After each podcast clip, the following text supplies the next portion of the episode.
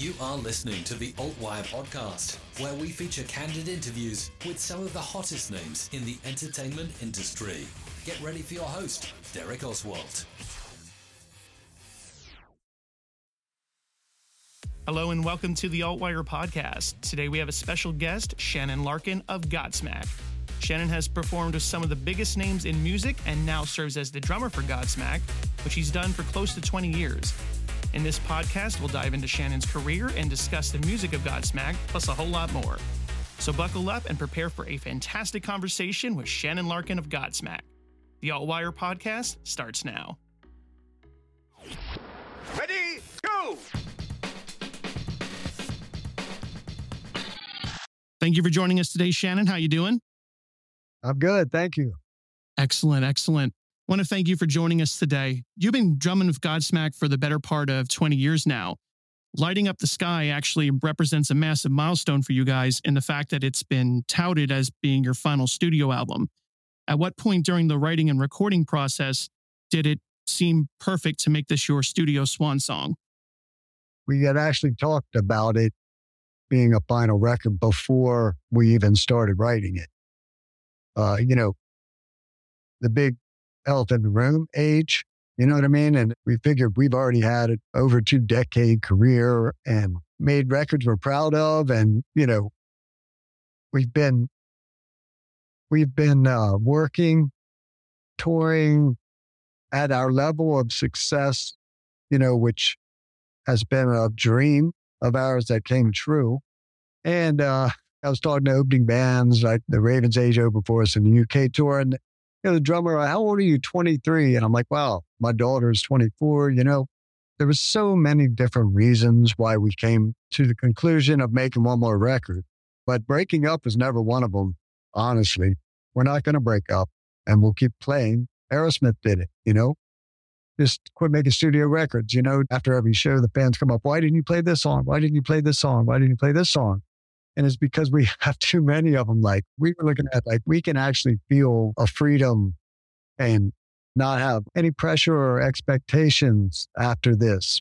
We like the idea of going out on top, going out at the success level that we dreamed of and have lived without, you know, having to keep going. And people ask, well, the creative part. And, you know, I'll say this also making records, the actual making of records was never our favorite thing to do as a band. That's always been playing and touring, and that's the reward, man. And so making records, there's fun moments, of course, but for the most part, man, it's just trying to get everything right and it's questioning yourself. There's a lot of psychology that happens in, in making records and, you know, it's, it's a, it's an odd weird time for us. And then when it, whenever it's over we like it, then we always like, finally it's over, you know? And so we look at it like we're at the, the highlight of our whole lives and careers. And we want to enjoy it and be able to, you know, find other mountains to climb also. You know what I mean? Like, you know, Sully does solo work. I got the Apocalypse Blues Revue, this side project that I feel I can do into the future with, again, without expectations. You know, we've sold lots of records. We're not wanting for money or fame, certainly. We're at a place where we're all happy and we, we get along better than we ever got along. And we've had so many highs and lows in the band over the years. And, and the usual stuff happened to us too. You know, it's alcohol and ego, sex, money, drugs. And that's how rock bands are. And we've survived all that. And we feel like closer than we've ever been. And this record was I would say we don't really enjoy making records. This was the funnest one we ever made and the most drama free and easiest one we ever made. Everything magically clicked into place in this one. And it was just, it felt right. And, you know, having discussed it, like I said before, when we were, wow, we're in it. Is this going to be it, guys? And we were like, oh, yes, this feels right. And the songs, I, I liked after Sully, you know, different things happened. I've talked about the writing of the record. He got in a heartbreaking breakup in his personal life. And we took a break right in the middle of writing. We had like 10, 11, 12 songs written by then, of which only three ended up making the record because then he went home after some tragic heartbreak and breakups and that shit happens. And so when he came back, boy, he was fully loaded and we scrapped most of the stuff we had written and went on a whole new plane. So that was meant to be, we felt. And then it ended up being like the final record to us was like a love letter to our whole career. I came up with that one because after hearing the whole thing as a body of work after it was mixed and I was like, oh my God, it's it's got a little bit of everything from all the eras of the band. And we always made records four years apart. And now Sully, he's a genius in ways I call him my genius because you know he came with the we'll write and record for a year. Then we'll tour and work it, go and play for our fans for two years. And then we'll take a year apart and you do what you want. You can not even look at a guitar or drums, or you can go and do your side thing and you get your yayas out that way, or you can be at home with your wife, kid, pillow, dogs, turtles, fish, blah, blah, blah. So when you get back together after a year apart, after having lived in tight quarters for three years, united with this product that you're selling out there, taking the year off was a genius thing because then when we get back together, we're also fresh. Well, there's our boy. There we are. There's the band. Let's write, you know, and everybody's excited and there's a new excitement that we can always capture. But the point is, you know, four years apart uh, for each record is good. It's a long time. And so, like our records, I think they all sound like Godsmack, but they all have obvious differences to me being that close to the music. And it's because in four years as humans, we all change, you know. And then it gets to the point later on in the career when the fans of the earlier or more aggressive music weren't so into the Legends Rise uh, sound or whatever. And it's like, man, you know, we're not young dudes full of piss and vinegar, like angry anymore. Like we're all like exactly pretty, we're pretty happy, like all of us. And like I said, man, we had fun and got along better than ever on this one. And so everybody has their personal reasons of why we thought it was a, just a genius move to not make any more records, but not break up and not do a cash grab. I got to say that. You'll never see us go, final tour, you know, come pay $600 because that's the last time you'll see them. We're not doing that, you know, because what if we want to go play some rad event later on in life or something, you know? And they're like, Metallica's playing, you guys want to play? And we're like, sure. Or even if we want to go tour, you know, after this record, we, we're going to tour, by the way. That's the plan. We'll tour for two years on this one. We'll take the break, a year off, like we've always done our whole career. And then instead of going back in the studio for a year and making another record, we'll go, hey, where do y'all want to play this year?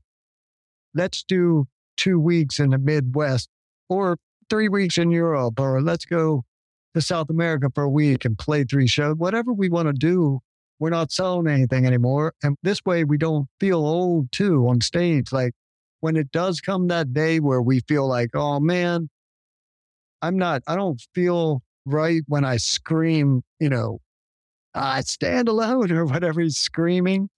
If he feels like, you know, it's not real anymore, then it, you know, who wants to see old dudes go up there going through the motions, you know? Maybe the fans. And so I apologize to any fans that would feel like cheated because we choose to go out the way we want to go out. But I do know that if you really think about it, it's super smart, you know? And for us as, as a band, we feel that's how we can give the best shit in the future to our fans. Like think of the set list, you know, with no new record. Now you're going to get just all the songs you know, all the hits. And like the highlights basically of all the tours and albums we've done. So, like if it was Faceless, the highlight of the show was the part in I Stand Alone with the pyro and, and then the straight out of line with the video part and whatever. We have like the parts that everybody, all our fans said, oh, when you did this and that tour. So now we can take all those magic moments from each tour into our older years. And when, so when you come see Godsmack, say at a festival, it's not going to be supporting a record which will lean heavily on musically. We're going to be playing a best of set from 20, by the time you see us, 26 years of radio song that people like. You know, like we're not picking a set list. The people, the fans, our people pick it by calling the radio and requesting that song. And if so, we figure if it's a hit song, then our fans want to hear it and we'll let them write the set list. There's a growing trend when I'm speaking to artists that artists are seeming to want to move away from making albums anymore, you guys included. But say in the future, if inspiration strikes, do you think you guys might release a one off single here and there? Or do you think, in terms of recording music, you guys are just absolutely done?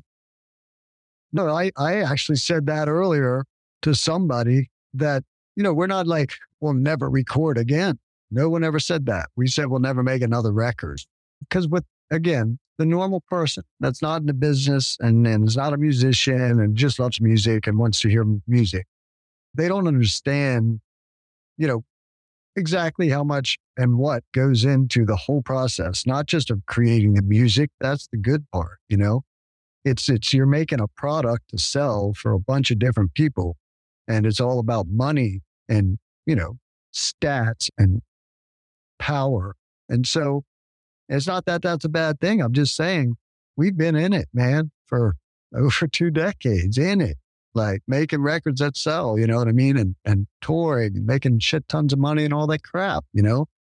And there's a lot of pressure in making records. And so, but we're not like, for instance, like you say, if say, you know, The Rock's making a new movie and he's like, man, I'm going to make Scorpion King 8 you know, and I really want Godsmack to write a song for it. We would go and go to studio, write a song for The Rock, man. This isn't about us breaking up in the near future or anything. It's just about breaking out of the machine and not out of a bitter taste breakup either. This is something like where you've had that long, great relationship. And now you're, you're like, what's next? And I can still be with this one because we can still be a band easily without making records, you know? And we're on a time frame because we can't be Godsmack. I mean, at least not with Shannon fucking Larkin.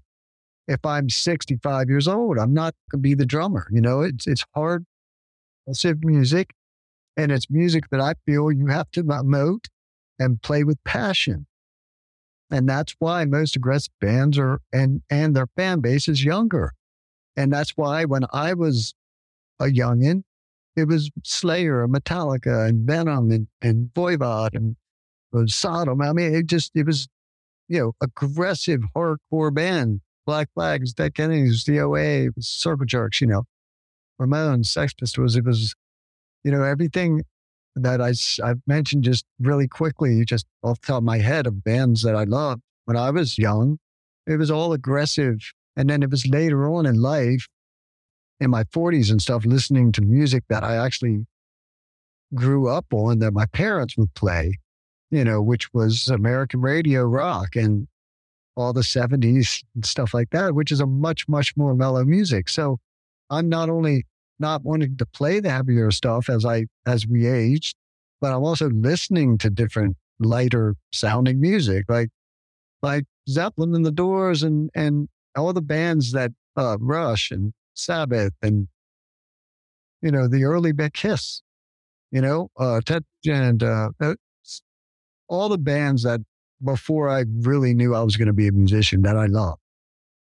I went and kind of reverted back to. And I found that, you know, in my metal record collection, which I still have, my vinyl, of all the Metallica, Slayer, that, like I said, Megadeth, all, all the bands that came out in, in those from 1983 to 1990, probably eight, I was just into all that of the heavier, aggressive music and lots of punk rock music. But then I started, you know, again, kind of rediscovering, you know, well, and and learning also songs, songs for songs. Like you know, you start to become nerdy as a songwriter and get into music theory and and why this chord is better and what makes this sound happy, what makes this sound sad, how's this key change going to be dramatic. You know what I mean? And it becomes almost like putting puzzles together. And to me, it was way more interesting with classic rock, blues rock, psychedelic rock of the 60s and 70s than, uh, say, the hard rock of the 90s and early 2000s, you know?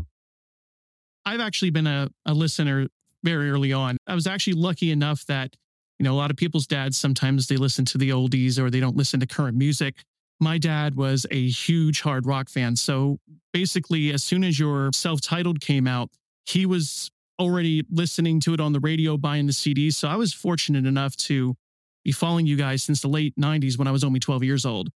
I was fortunate enough to actually be able to have a preview of your album before this podcast, the new one. And I got to say, as a longtime Godsmack fan, it's in the top three for me. It's absolutely amazing how much you guys have grown in just a period of, you know, almost 25 years and how strong this material is. So I share the sentiments that you have. I think this is some of the best work you guys have ever done. Well, thank you, Derek. you know, it makes me proud, and I'm very proud of this new record. I'm very proud of Sully. I'm super proud of Tony Rombola on this one, who, and again, Sully, who's co-producer, and he's, he, you know, he has a lot of, of the last final say on how much, how long a lead section is, you know, and he was extending leads for Tony this time, and it made it more rock and roll and energetic to me. I'm so proud of Robbie too, who his tone and the, the way he played on this record was better than he played on any record. That's what I'm saying. And so, you know, my drums, I'm very proud. I just, I can't say how fun and easy this record was when usually I hate making records with, with Godsmack because there's pressure involved, man. You know, Sully sees what he wants before we start, you know, and so his fight is to get us to help him paint the picture. And, you know, and, and like, it's always a psychological battle for me to get that right head frame for each different mood that he's, you know, trying to portray in his songs. And, uh, and that's why it's always been fun and, and a challenge for me. He's, he's a great drummer also. So, you know, I, I'm challenged every record by him. And, you know, he doesn't sit down and try and play what's in his head. He'll sing it to me, douche bat da da bap bap bap, you know, and I'm like, who's that and that that that or whatever. And so he's always challenging me and trying to get me to play better. And at the end of the day, it's always, you know, it's always been more work for some reason than at the end of the day on this record where it's just like, and I'm covered in sweat and running into the control room going, let's listen to that. It sounded so good, you know. And he, in other words, he produced this record great too. So that's just another thing that fell into place. You know, these things are like, it's like professional sports. I always say it because, you know, it's like football team just with one, one little thing that doesn't fall right into place and you might not win. And everything fell into place and we felt like we won on this last one. And Robbie will tell you, especially, there's always one or two things that you wish you would have done differently or that you think you could have done better. But I think with just perhaps the universe around us this time, even just the stars aligned, as they say, and everything fell into place, you know, perfectly. And I couldn't be more proud of everybody involved, you know. Now, you met Sully early on in your career and have stayed friends for nearly four decades, two of which you've spent as the drummer for Godsmack. What do you think it is about your friendship with Sully and your musical partnership that has made it stand the test of time? We're very similar in many ways, you know, uh, especially musically. That's the thing. And that's what made us become brothers. And that's what's kept us brothers for all these years. We just, we speak the same language musically.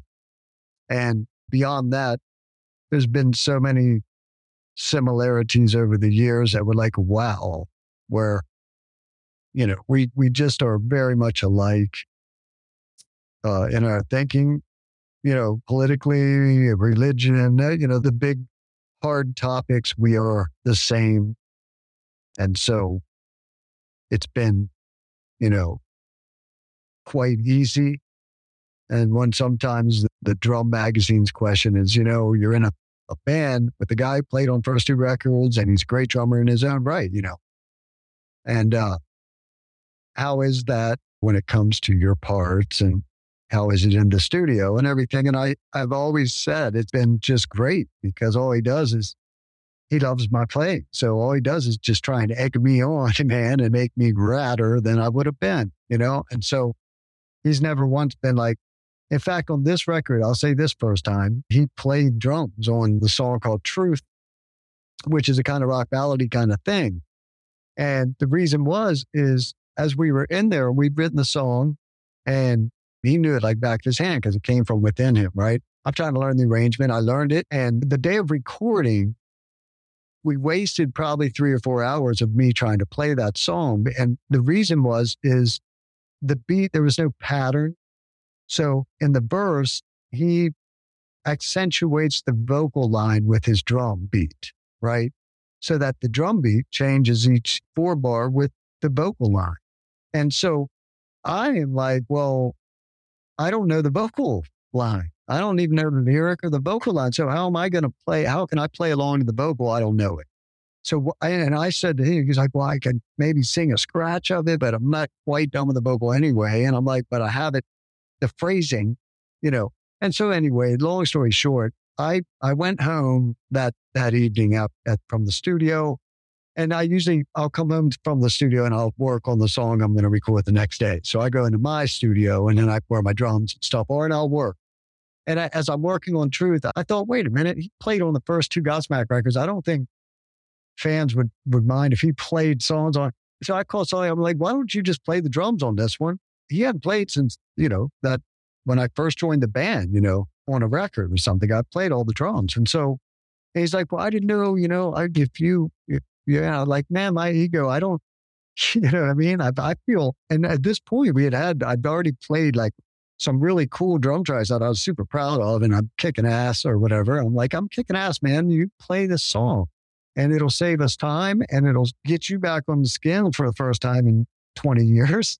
And he's like, let me think about it because he had a hundred other things he was doing too doubling guitar parts, uh, you know, the Moog parts, keyboards, um, it's vocals, background vocals. You know, he has. So he had, I guess, thought about it. Next day, he called me. So I'm going to track. I'm like, go for it, dude. And he did it that day. And it's like I said, that fell into place. And here's the drummer telling the singer, why don't you just play the drums on this one? You know, there was no drama, man. It was just everything was just so right on this one. And I know it's it comes that shit comes across on tape. You know what I mean? Like some bands that sound flat in the studio, it's because they had red light fever or they couldn't somehow get their emotion on the tape. And so when a song does get an emotion on tape, it's obvious to me. You know what I mean? And like I hear it in every song. I feel my playing. I feel Tony and Robbie and Sully's playing and I feel like like it's right one of the things I wanted to ask about was the live drum duels that you and Sully have been doing for the past couple years. It's so fun to watch you two riff off of each other. When did those start and what gave you guys the inspiration to start doing that live? All right. So there was a song that we use a riff of in that drum solo. And, you know, I, it's not really a drum solo. And if you think of the word solo, that's one, right? One person on the stage soloing, right? And so what what happened was the song Get Up, Get Out from the first record. This is pre me. And so Tommy Stewart's in the band. And Sully, who has really hot hands, he's a great percussionist and he can really go. And he wanted to break down the song Get Up, Get Out for a live thing to get the people's hands up at the festivals, Ozzfest and stuff they were on, and get the hands up in the air and get them clapping and have something that that they could. And here's this great drummer guy. So he had Tommy hold down a beat. They broke song down, back to to bap, and then they had a little riser that they had with wheels on it, and two congas, a set of bongos, a timbali, and a little cymbal. And so they'd roll that out on the stage, and he'd jump up and start jamming with Tommy Stewart, right? And so that was the thing that they did before I joined. When I joined the band, Sully had his Yamaha drums set up in the rehearsal room. And I was coming to start writing the record. I was in the band and I had a drum set sent there also. And we set it up right in front of Sully's drum set, head to head, right in the room. And as two drummers and long friends do, we sat down and started jamming against each other. Like, you know, one, two, three, four, go, two, three, four, and one, two, and I go. And so we, we did that for just for fun. And we were in the tempo. And I remember him saying, we can do this and get up, get out. Instead of me rolling out the, the little percussion thing, I can, we can roll a whole drum set out. And it started right there, man. Before we, and the song we were working on, I'll never forget this because it happened pretty much the day I joined the band. We set those drums up. We started doing it back and forth. And the idea came out of, well, we placed the get up, get out breakdown where I bring the percussion out with a verified, you know, piece that we'll write.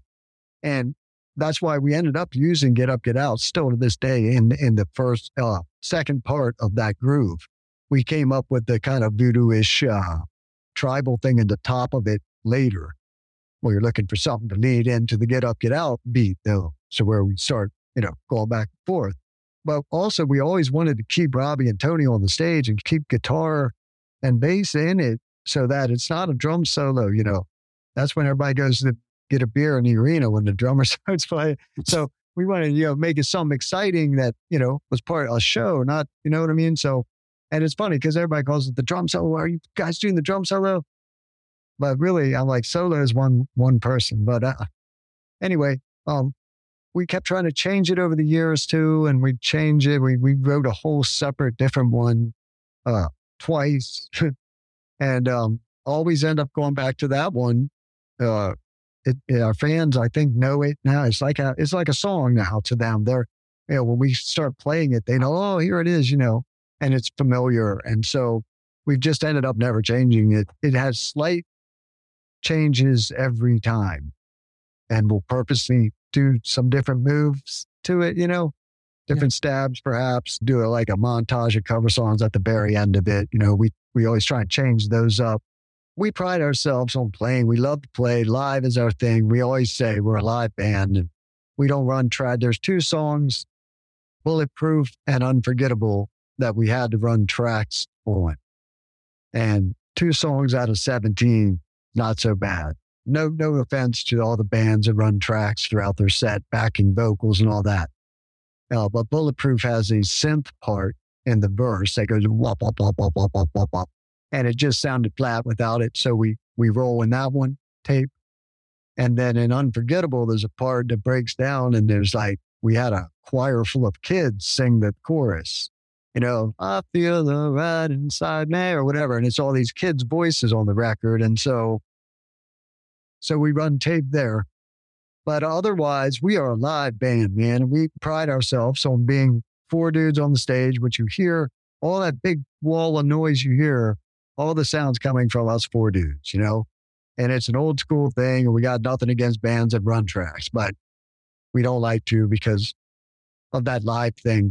You know what I mean? Although one big we did when we came home, or where the guys are from, actually, uh, it's it's right over the the state line in New Hampshire, about 45 minutes outside of Boston, is where they live and where those kids that were a, indeed a school choir that we got into our studio when it was up in Boston and and had them sing that part. Well, we, those same kids, you know, like a year later, now the record's out, or a year and a half later, record's out, it's hit. They, they're hearing their voices on the radios, you know, and uh, and we came back through, and we sold out this this amphitheater, and there was like ten thousand people or whatever it was, and we got all the kids in, and and they all got up on stage and got to you know sing that song with us. So that was pretty cool. Now, one thing I wanted to ask was such tight knit friendships within the band. I imagine there's funny stories to tell. Do you guys ever play pranks on each other while you're on the road or in the studio? Yeah, we're not really that band. Not big pranksters, man, to each other. And, you know, we're serious about the band and about when we're on tour, you know, like, I don't know, we like to be a united front with our crew and be a gang or something. Like, and so we're all for one, one for all on tour, and we we never fuck with each other, man. You know, especially particularly Sully and I, because Robbie and Tony, they weren't in the game before Godsmack. They were just doing uh, weekend stuff with cover bands and stuff like that. You know, where Sully and I have both been in original bands since young ages, trying to make it and putting records out. I had a band Wrathchild and was an Ugly Kid Joe's and Amen. You know, I've had a, a bunch of bands that I've toured the world with and had many bands with shenanigans and pranks and funny stuff that they do to each other. But in the end, when I joined Godsmack, you know, Sully had, he tries to make it a family vibe and calm. We like to party though, don't get me wrong here, but we didn't mess with each other. I don't know. That's a good question. I never really thought about that, but we didn't mess with each other, man. We were already, Think Sully and I mainly, we'd already been through the hazings and all the whole band waking up in a, you know, parking lot on your mattress that they'd taken out of the hotel while you're sleeping or, you know, things like that. And uh, we'd all been through all that kind of shenanigans, I'll call them on the road. And by the time I joined Godsmack too, they were already big. You know, they'd sold 7 million records by then. I came in and, and so it was pretty much an organization by that point that ran it, you know, where like we, you know, we get up on the bus or whatever and somebody our road manager or somebody comes and gets us and leads us to where we're supposed to go. And like, it was all new to me too. I'd never been in, up on that level before of a headliner or whatever. And it all was pretty much a machine. You know, we, we are a machine. We are a well-oiled machine on tour. It's, it's our lives. And so, you know, I think if you fuck with each other, then you're not going to have over two decades of and end up all lovey dovey like we are, you know.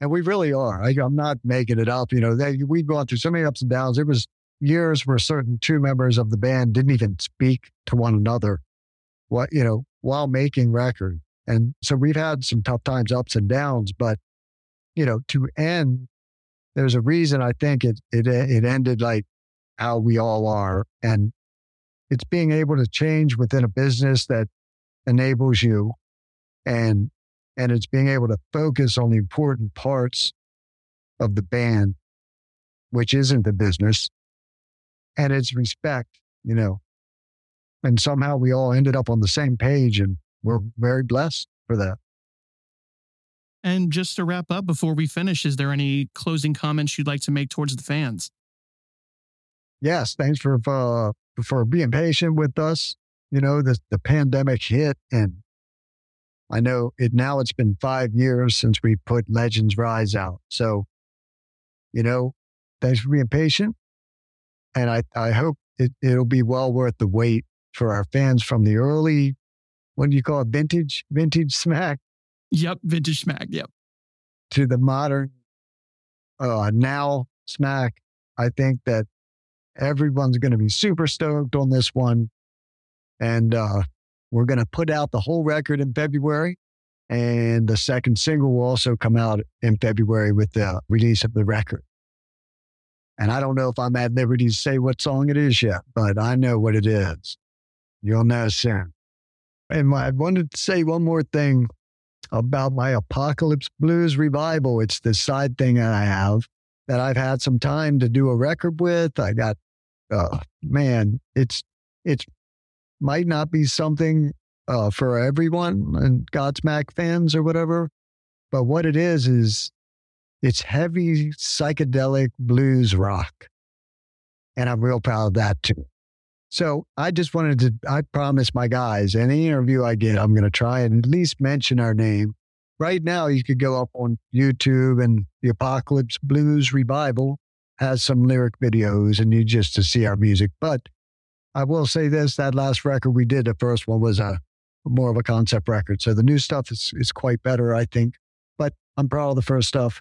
Apocalypse Blues Revue, Godsmack, peace. That brings us to the end of this episode. Lighting Up the Sky is available now for pre order on Godsmack's official website and will release on February 24th, 2023. Be sure to stream their latest single, Surrender, on your DSP of choice and follow the band's socials for upcoming tour dates in your area. I want to thank Shannon for joining us today and for being such an awesome guest. If you've enjoyed what you've heard, please follow us on your DSP of choice and give us a review on Apple Podcasts. My name is Derek, and this has been another episode of the Altwire Podcast. Thank you for listening.